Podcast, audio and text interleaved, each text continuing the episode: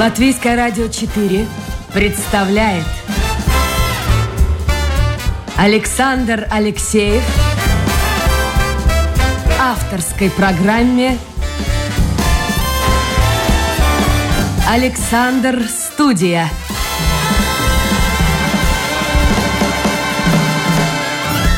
Здравствуйте, друзья! В эфире программа «Александр Студия». Как обычно, в это время с вами автор и ведущий Александр Алексеев. Сегодня у меня в гостях женщина, ну, знаете, редко встречается таких женщин с такой должностью.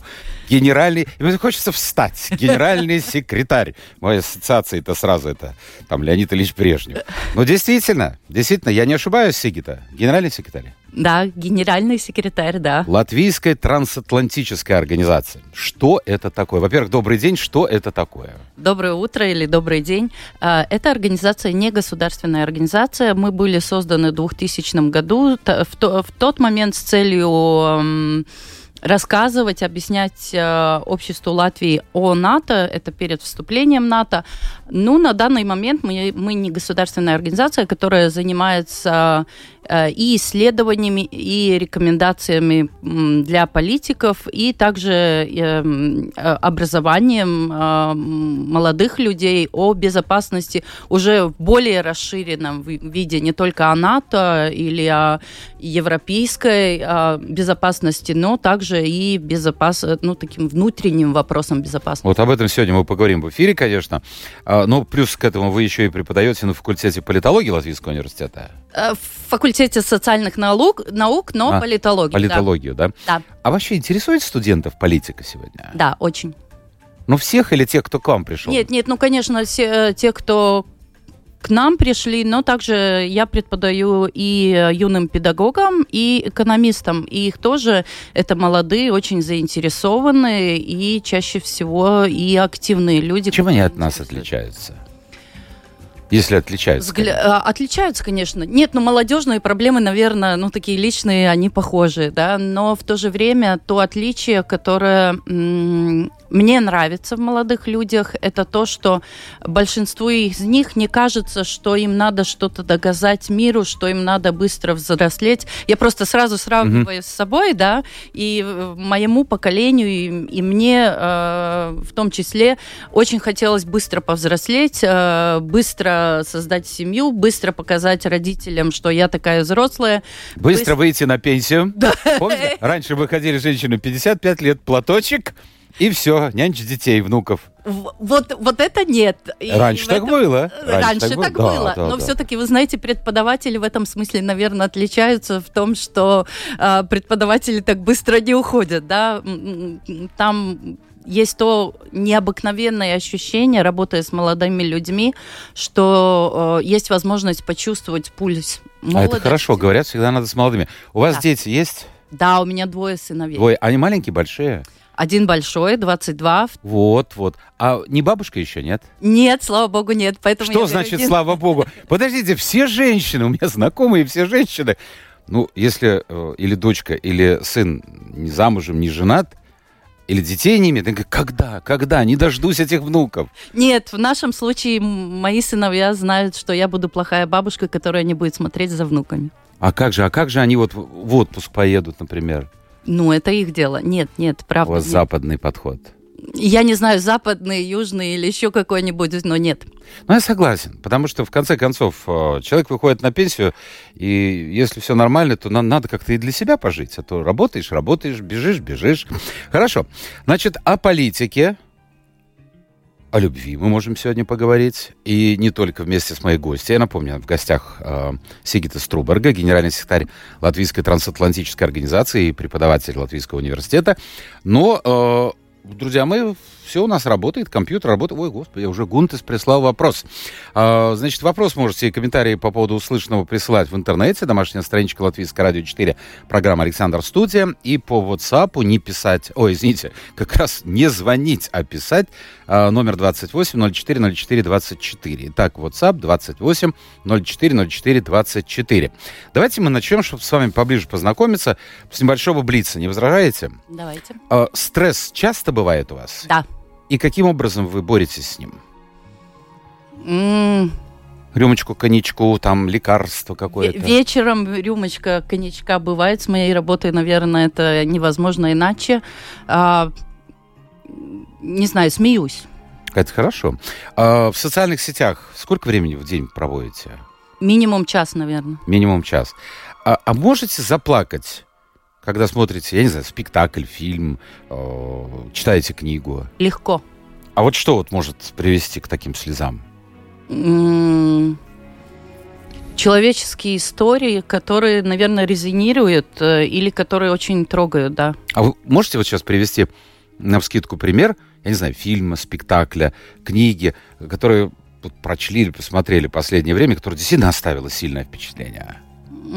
Сам спектакль, может, не оставил, но в окончании, в окончании Малковича театра в Дайле я плакала. Дайле делал, да? Да, да.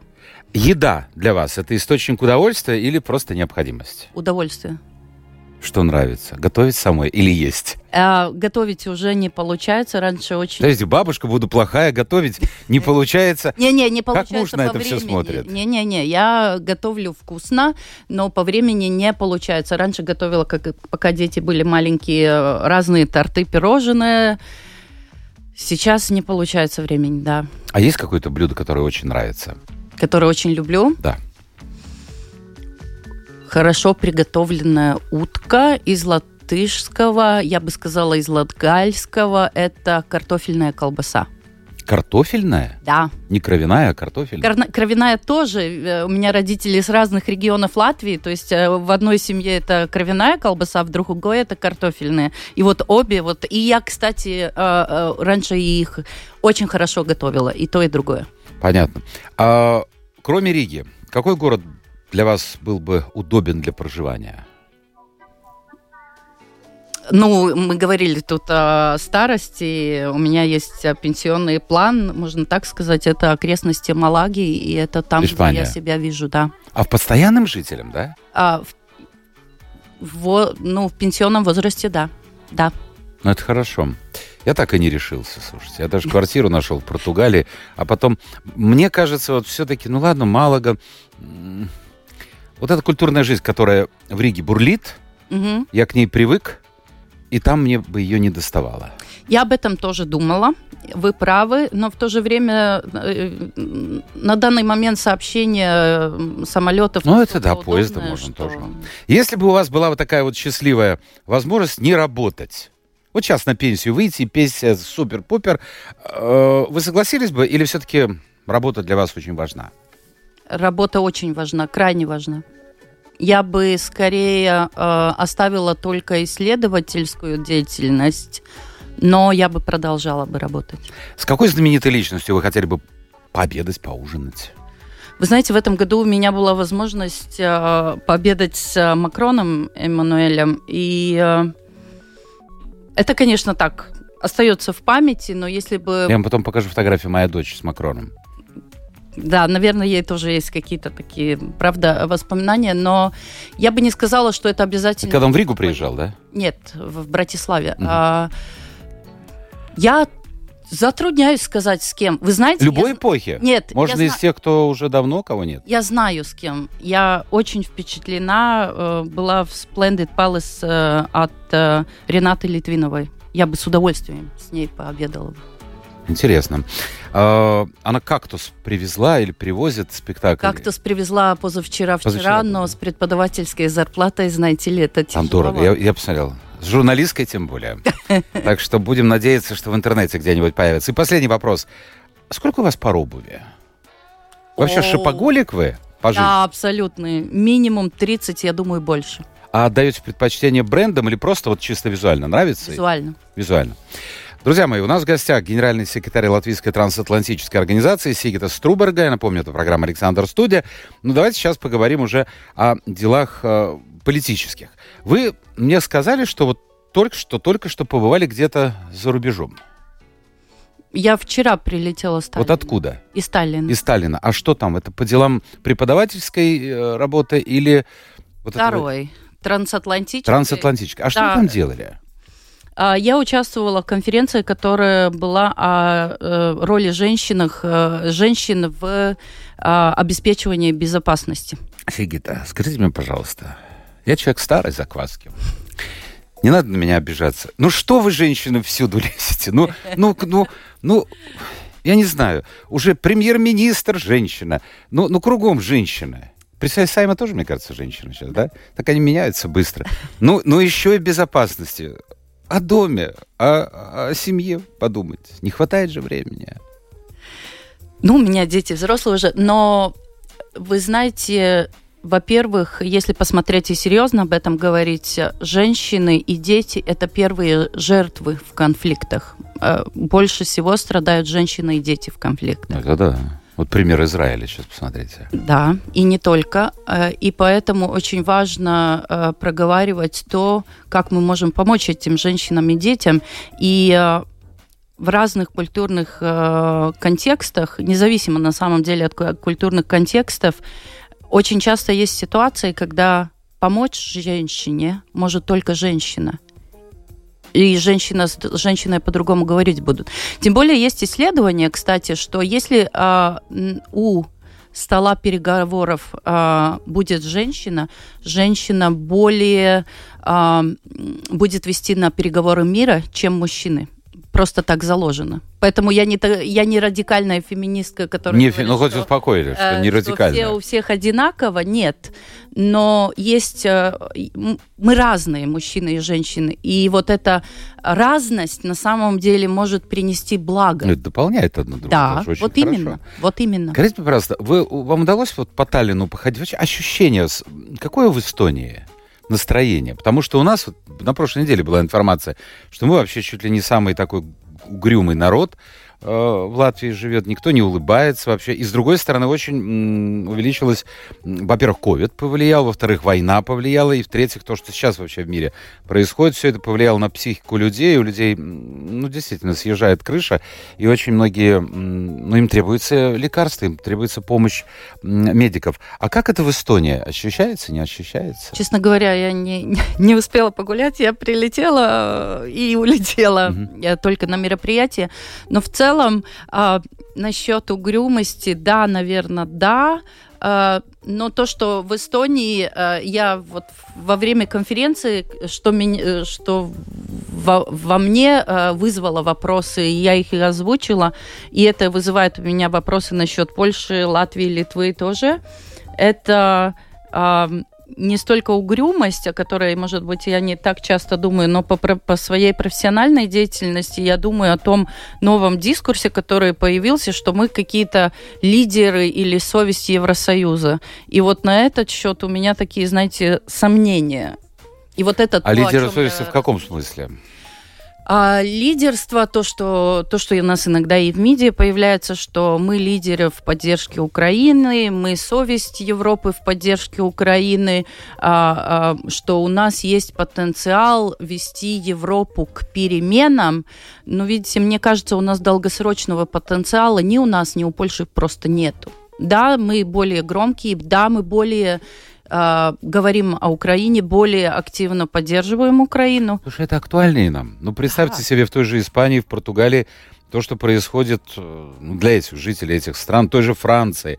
Для них это, это, это очень далеко, это не актуально. А мы прошли уже через оккупацию, та же Польша, э, та же Литва, Латвия, Эстония. Мы знаем на себе, как это Конечно. жить рядом вот с таким государством. Конечно, я согласна, но это не о лидерстве лидерство в моем восприятии это что-то другое. А тем более Польша с, с посмотрим, какие будут результаты выборов, да. Но если они будут, э, если правящая партия придет опять к власти, о каком долгосрочном демократическом лидерстве? Ну, в Словакии, посмотрите. Словакии результаты, да, также. Конечно, тут у Евросоюза есть свои э, рычаги, как влиять на таки, так, такие страны, но все-таки вот это лидерство, мне кажется, мы немножко мы должны пересмотреть э, свои э, способности, возможности и больше работать на то, чтобы мы действительно могли в чем-то быть лидером. Я напомню, что это программа «Александр Студия». Сегодня у нас в гостях Сигита Струберга, генеральный секретарь Латвийской трансатлантической организации, политолог. Давайте посмотрим сразу же вот вопрос в строку. Гунтес, я уже упоминал его.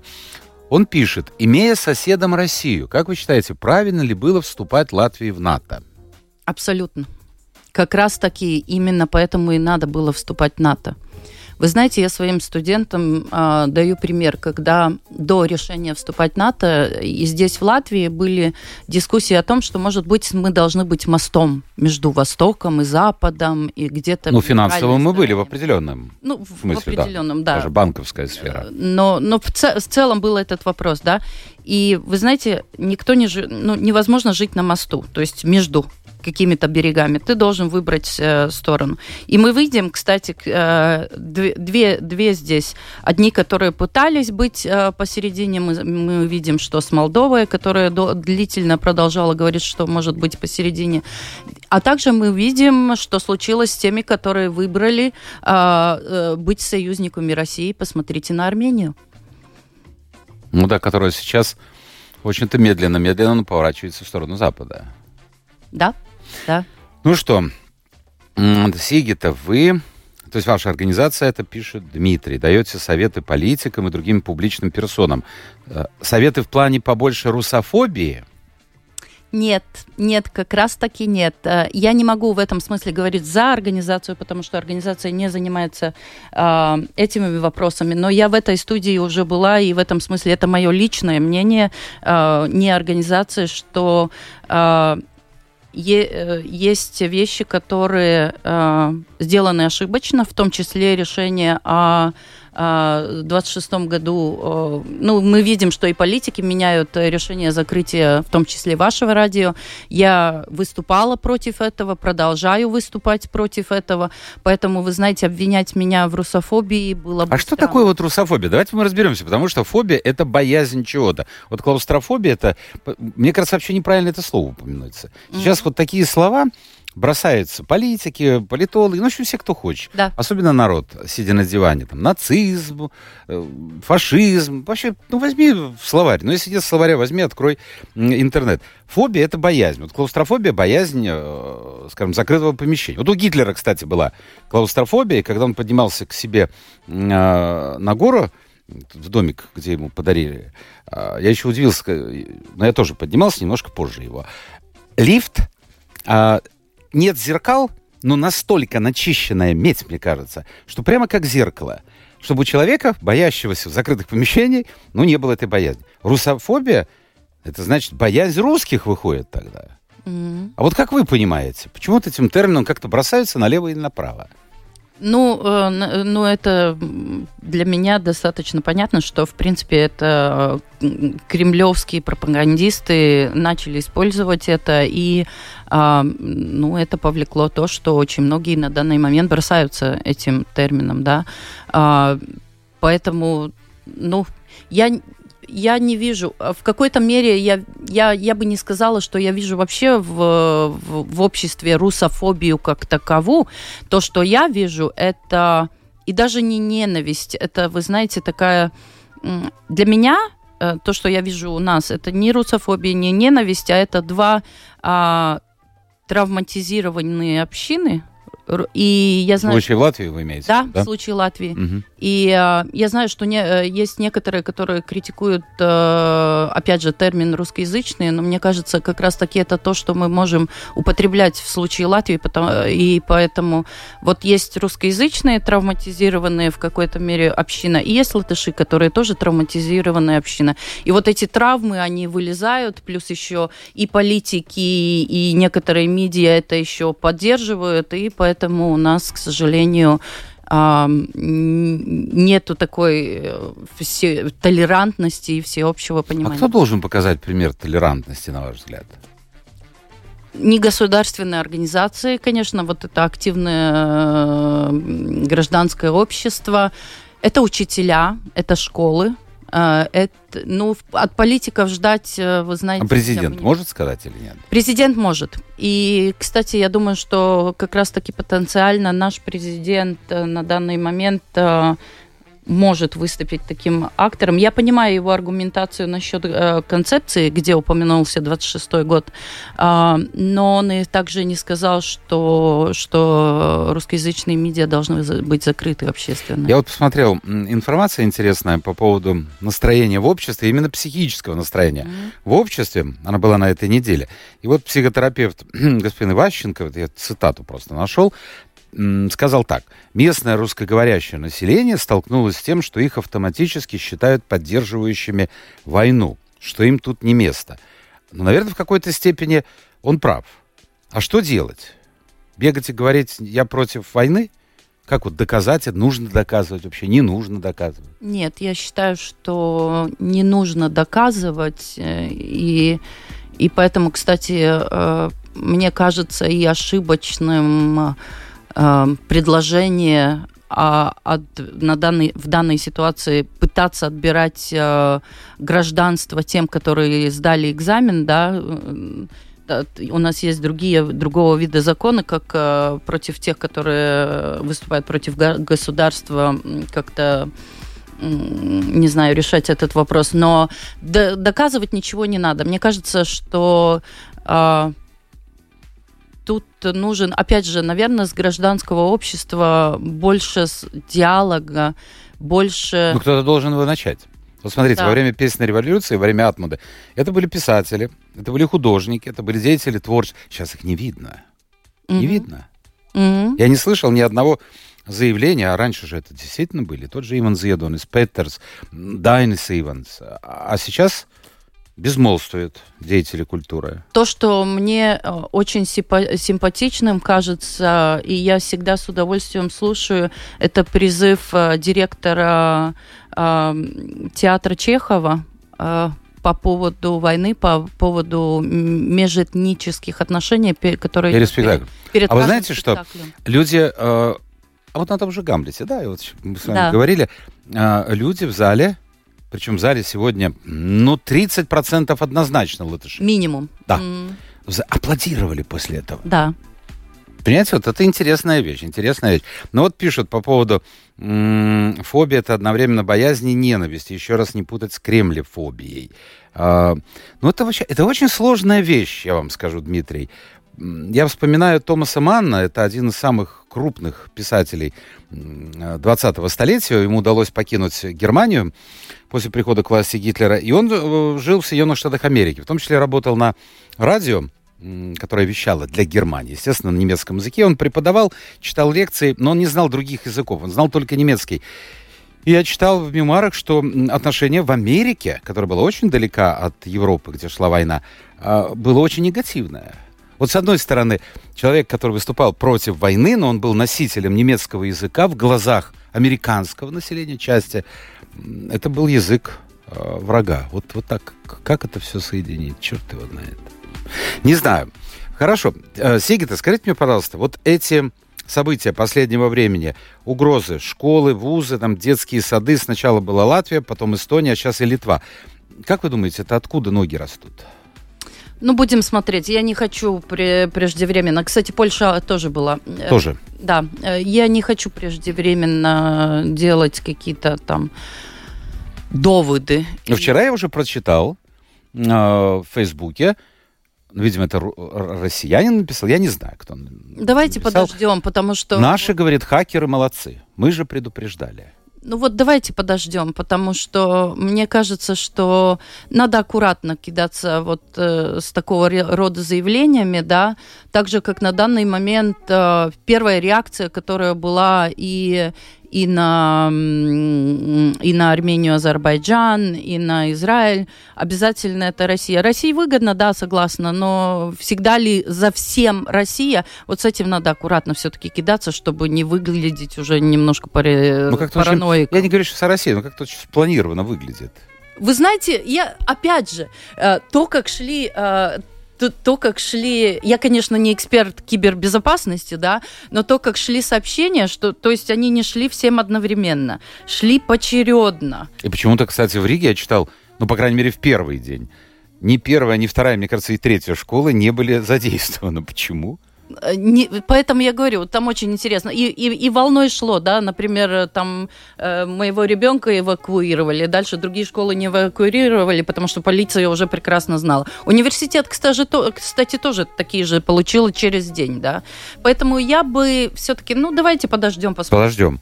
А, в интернете. Интернет это и благо, и зло. Я вам говорил до начала эфира, буквально вчера или позавчера я смотрю вечером э, в ТикТоке э, информация, текст без картинки, ну, примерно такого содержания. С территории Латвии произведены запуски дронов в сторону России. Э, Путин там собирает кого-то на заседание свое руководство, и у границы со стороны России концентрация войск. Я понимаю, что это туфта, но ведь кто-то пишет это. Mm-hmm. Понимаете, а для чего? А ведь большинство людей, которые живут в России, они оторваны от информации реальной. Они действительно это воспринимают один к одному. Да и в Латвии тоже, я надеюсь, ну, не, ну, ну, ну действительно, ну кто-то кто это читает и кто-то это воспринимает как правду. Как с этим можно бороться? И вообще, можно ли это бороться? Нет, ну тут будет э, э, ну, та, та форма, та, тот ответ, который традиционно все говорят, э, это медиаграмотность и так далее. Но все-таки, мне кажется, у нас есть пример штатов, да, где медиаграмотность учат и критическое мышление годами и годами, а когда Трамп призвал э, э, или, ин, или делать инъекцию, или выпить э, дезинфекцию да? от ковида, угу, да, да, в каждом штате был кто-то, кто это делал. Поэтому, мне кажется, таких универсальных лекарств нету. Но в то же время, мне кажется, то, что надо нам понимать, что всегда будет кто-то, кто поведется, да, грубо говоря, на, на вот такого рода дезинформацию. Но опять же, мне кажется, что также надо понимать, что дезинформаторам есть разные цели. Есть одни, которые действительно хотят э, сделать там менее безопасную да, ситуацию, а есть, которые просто делают это ради усмешек, а еще есть кто-то, кто от этого хочет заработать, да, то есть есть, вот разные, разные причины. Абсолютно разные Хорошо, причины. у вас, у самой, есть ощущение такого спокойствия, стабильности? Вот какое ощущение, живя сейчас в Латвии? Я, конечно, полагаюсь а, на я бы не сказала на НАТО как НАТО как кого-то, кто это где-то, а я полагаюсь на нашу общую силу, но в то же время я вижу, как много нам надо сделать. И, кстати, из, э, пример Израиля, опять же, э, мне вызвал много вопросов о нас самих, о том, насколько мы готовы, в том числе брать ответственность за нашу же безопасность. Вот э, в Израиле было понятно, что были волонтеры, 130% готовы идти, да, из того, что надо было, идти воевать. А у нас совсем не так даже не близко не так. И это о нашей ответственности. Мы можем винить и политиков, много ошибок, я согласна, бюрократов, еще кого-то. А, но мне кажется, то, чего нам ну, очень сильно не хватает, это собственная ответственность. Ваша цитата. Я считаю, какой-то передачи, возможно, здесь на латвийском радио, э, что мы 30 лет тем только и занимаемся, что заметаем под ковер болезненные темы и делаем вид, что, в принципе, все неплохо. Сейчас, вот по прошествии времени, вы согласны со своим выводом? Да. А, а, а какие вот темы нужно было раньше решать, вот 30-20 лет тому назад, на ваш взгляд? То, что мы называем русские школы или билингвальные. А что надо было с ними сделать? Сразу же вот? Э, сразу же. Сразу же. Да, я считаю, да. Кстати, э, вы знаете, у меня до сих пор есть студенты, которые приходят в первый курс и не знают латышский язык. И... А как они школу заканчивают? Хороший вопрос. Хороший вопрос. И я не могу этому человеку поставить хорошую оценку, потому что он не может написать на языке, который он пришел учиться, да. Или мы делали, когда исследования, опять же, не все школы, есть очень патриотичные. Я могу назвать примеры в Латгалии очень патриотичных э, э, э, так называемых русских школ. Все прекрасно, но есть школы, да, когда мы делали исследования, где учительницы выдавали книжки с России детям учиться. И детей обучали врать обучали врать тем комиссиям, которые придут. К сожалению, это реальность. А зачем они? Подождите, а что, учебников других не было? Или это было специально? Есть, конечно, это специально. Э, с, э, с аргументацией, что детям так легче понять. Да, то есть... И российские учебники. Да, да, да, были такие случаи. Вообще, вы видите выход из этой ситуации? Вот э, двухобщинное государство, ну, вот, вот оно реально существует. Ты можешь закрывать глаза, вы правильно сказали, заметали под ковер болезненные темы. Вообще что-то можно изменить сейчас? Или уже поздно? Нужно менять, потому что мы э, будем здесь продолжать жить все вместе. Э, и поэтому, кстати, вот как раз-таки закрытие э, вашего радио и так далее, или даже просто говорить о том, что их надо закрывать, это, мне кажется, как раз-таки не помогает ситуации, а осугубляет ситуацию, э, как бы поддерживает вражду, которая не нужна, или делает новые обиды. И мне кажется, то, что нужно, э, это пытаться проговаривать те обиды, которые существуют, проговаривать а, те а, болезненные темы, которые, может, не проговаривались. Я, в этом я вижу единственный... Э, Но кто-то должен показать пример. Да, я согласна, да. Хорошо, если говорить о международной ситуации, вот, э, ну, ну я вам уже говорил до эфира, хотелось тихой, спокойной жизни, а тут, смотрите, Украина, Карабах, э, что у нас там, Израиль, Хамас – Вообще, куда мир катится? Ну, я... не было такого. Подождите, были войны, да, да, были войны, потому что конфликт э, Израиля э, там на Ближнем Востоке это постоянно вот такой, знаете, костер, который тлеет, тлеет, потом разогорелся. Mm-hmm. Но вот так, чтобы со всех сторон и вдруг такое впечатление, что какой-то кукловод. Я не верю в теорию заговора, как многие слушатели, кстати, вот они тоже и пишут. Но тем не менее, вот как-то все совпадает ну, видите, как преподаватель э, по теории международных отношений и безопасности, э, там это объясняется достаточно просто. То есть, когда э, меняется баланс э, сил в международной э, среде, появляются возможности тем региональным властям, которые, у которых были какого-либо э, намерения агрессии, э, использовать и это мы видим, что происходит. Э, но каждый, конечно, пример, он очень индивидуальный. Когда мы говорим, например, о, Азербайджане, извините, но суверенность Азербайджана и а, признание того, что Карабах часть Азербайджана, оно было. Та история, которую армяне сейчас рассказывают, Э, тоже еще я была бы достаточно внимательна по, по этому поводу. Э, Израиль, вы сами сказали, это вопрос времени. Вопрос И Карабах другой. тоже это продолжающееся. Вопрос времени, абсолютно. Да? Это, это был вопрос Но времени. что совпало-то так вот? Эти страны э, или силы используют ситуацию, когда внимание тех больших властей, ну там Америка угу. и так далее, когда отвлечено на другие, идет, да? отвлечено на других, а и это вот эти м, окна возможностей, которые используются. И я думаю, что, кстати, это не будут единственные конфликты, которые мы еще увидим. Же не пугайте, не пугайте. Так, вот вам вопрос. Ну, слушай, ой, время-то... Ну, давайте, еще 7-8 минут у нас есть. Изучали ли вы научный коммунизм, марксистско-ленинскую философию, историю Компартии Латвии? А, историю Компартии Латвии я не изучала, я другого поколения все-таки, но марксизм, конечно, я, чита, я читала это. А, ну это по собственному такое. желанию. Значит, отпадает следующий вопрос по принуждению или по собственному желанию. Слушайте, я как вспоминаю этот научный коммунизм. По собственному желанию. В моем я, случае, я, надо было эти ленинские работы Угу. Ты уже ты вот, вот, вот сидишь, уже вообще ничего не понимаешь. Пишешь, пишешь, пишешь по собственному желанию. Кто же будет этим заниматься по собственному желанию? Так вот, объясните, пожалуйста, спрашивают, дайте свое определение. Кто такие угнетаемые, а кто такие эксплуататоры? Вот в современном мире. Есть такое вот э, деление?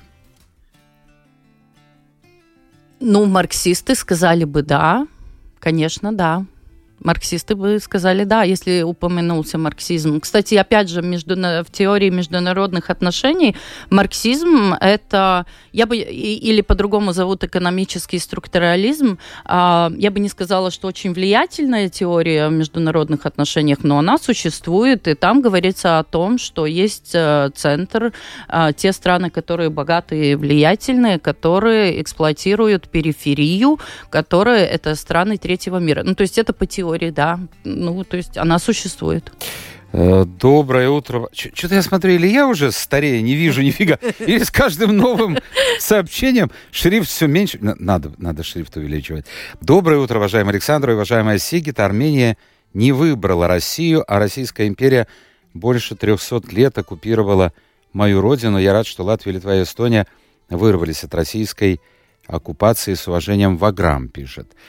А, так, давайте посмотрим сюда. Вот правильно пишет Ольга, русофобия, юдофобия и так далее. Такой же общепринятый термин, как ксенофобия, неприятие, боязнь и ненависть здесь неразделимы. Да, эти чувства, к сожалению, неразделимы. И Понимаете, сколько общество развивается? Ну, не научились мы, не научились мы как-то противостоять. Ну, может, противостоять-то мы научились, а вот решать эту проблему нет. А как попадают, спрашивает Елена Сигита, на такие специфические посты, как тот, что занимает ваша гостья? То есть как вы стали вот... Э, сначала была организация, и вы стали генеральным секретарем или наоборот? Сначала была организация, я сравнительно недавно стала генеральным секретарем. А, а как, за какие заслуги, как? вот как тут спрашивает? Ну, вы знаете, есть общепринятые принципы, как люди становятся, ну, встают ту или иную должность. Но должна сказать, что помимо этой у меня есть еще и третья, э, так. на данный момент э, шапка, можно сказать. Я сейчас скажу как по-русски, вот сейчас мне надо перевести. Я глава э, совета э, организации новой э, сделанной, которая называется «Женщины для безопасности». И там, как я стала, я Латвийского. была... Да, э, не гос... латвийская негосударственная организация. Там я была инициатором, чтобы такая организация создавалась вообще. И так я стала вот. И потом вас избрали. Надо быть активным. Да, надо быть активным, конечно. Надо, если хочется заниматься, э, например, если Елена молодая, у нас есть молодежная организация, где, где молодые люди, у них есть амбиции стать э, э, кому генсек, генсеком, кому э, уехать в Брюссель, кому здесь остаться стать политиком, кому преподавать. Э, есть разные виды, как... Э... У меня последний вопрос. Сигита, вы э, бываете в республиках, в государствах, бывших советских республиках. Да. И... А у вас нет боязни? Я вот сразу подумал, я не знал, что вы в Таллине, я думал в другом месте где-нибудь там, э, что повторится подобное, э, что почти случилось с господином Домбровским. Я, я должна была ехать в Тбилиси вот, э, к вашему вопросу, но прошлой неделе, но, к сожалению, по личным причинам не поехала. Э, я знаю, что есть коллеги, у кого есть определенная боязнь. Э, я пока не рассматривала, ну, вы знаете, ну, в лес ходи. Э, ну да, ну, ну сейчас смотрите, вот как, кто знал? Нет, кто понятия знал. не имел. Конечно, это привлекает внимание, но вы знаете, у меня нету и такой а, переоценки своей позиции. Я все-таки не принимала такого вида решения, не голосовала, как а, Вячеслав. Ну, причину найти могут я всегда. Бы... Это правда. Ну, вы знаете, я как бы... Я могу сказать, что в то время, когда были другие отношения с Китаем, я преподавала в Китае. И я целенаправно всегда просила мне не покупать э, билеты, соединенные через Москву. Это факт, да. Вы преподавали в Китае? Да. А почему через Москву не брать билеты? А, именно по причинам определенной внимательности. По, по со стороны Китая или со стороны России? А, со стороны Кита... Э, Москвы, э, чтобы не останавливаться в Москве, я просила, чтобы билеты покупали или через Финляндию, или Франкфурт, Амстердам, угу. но не Москву. Ну, слушайте, раз вы затронули эту тему, у нас нет времени, ну, на одну минуту хватит. А, говорят, что вот, вот ну, вы сказали, чтобы когда крупные игроки заняты другими вопросами, тихонечко-тихонечко можно решать мелкие конфликты. Хотя какие-то мелкие, за каждым конфликтом человеческие жизни. Жизнь, да. а, вечно муссируемая тема. Китай что-то будет предпринимать по поводу Тайваня? Или, или все-таки обойдется какими-то дипломатическими шагами, как думаете? Рано или поздно будет. Будет. Вопрос э, времени. А, и Китай поэтому э, очень внимательно смотрит на западную реакцию э, на российские действия. Сигита Струберга, генеральный секретарь Латвийской трансатлантической организации, преподаватель Латвийского университета и глава, как называется? Женщины для безопасности. Женщины для безопасности. Была сегодня в гостях программа «Александр Студия». Спасибо, Сигита. А, завтра новый день, новый эфир и очень интересный гость. Но это будет завтра. Пока.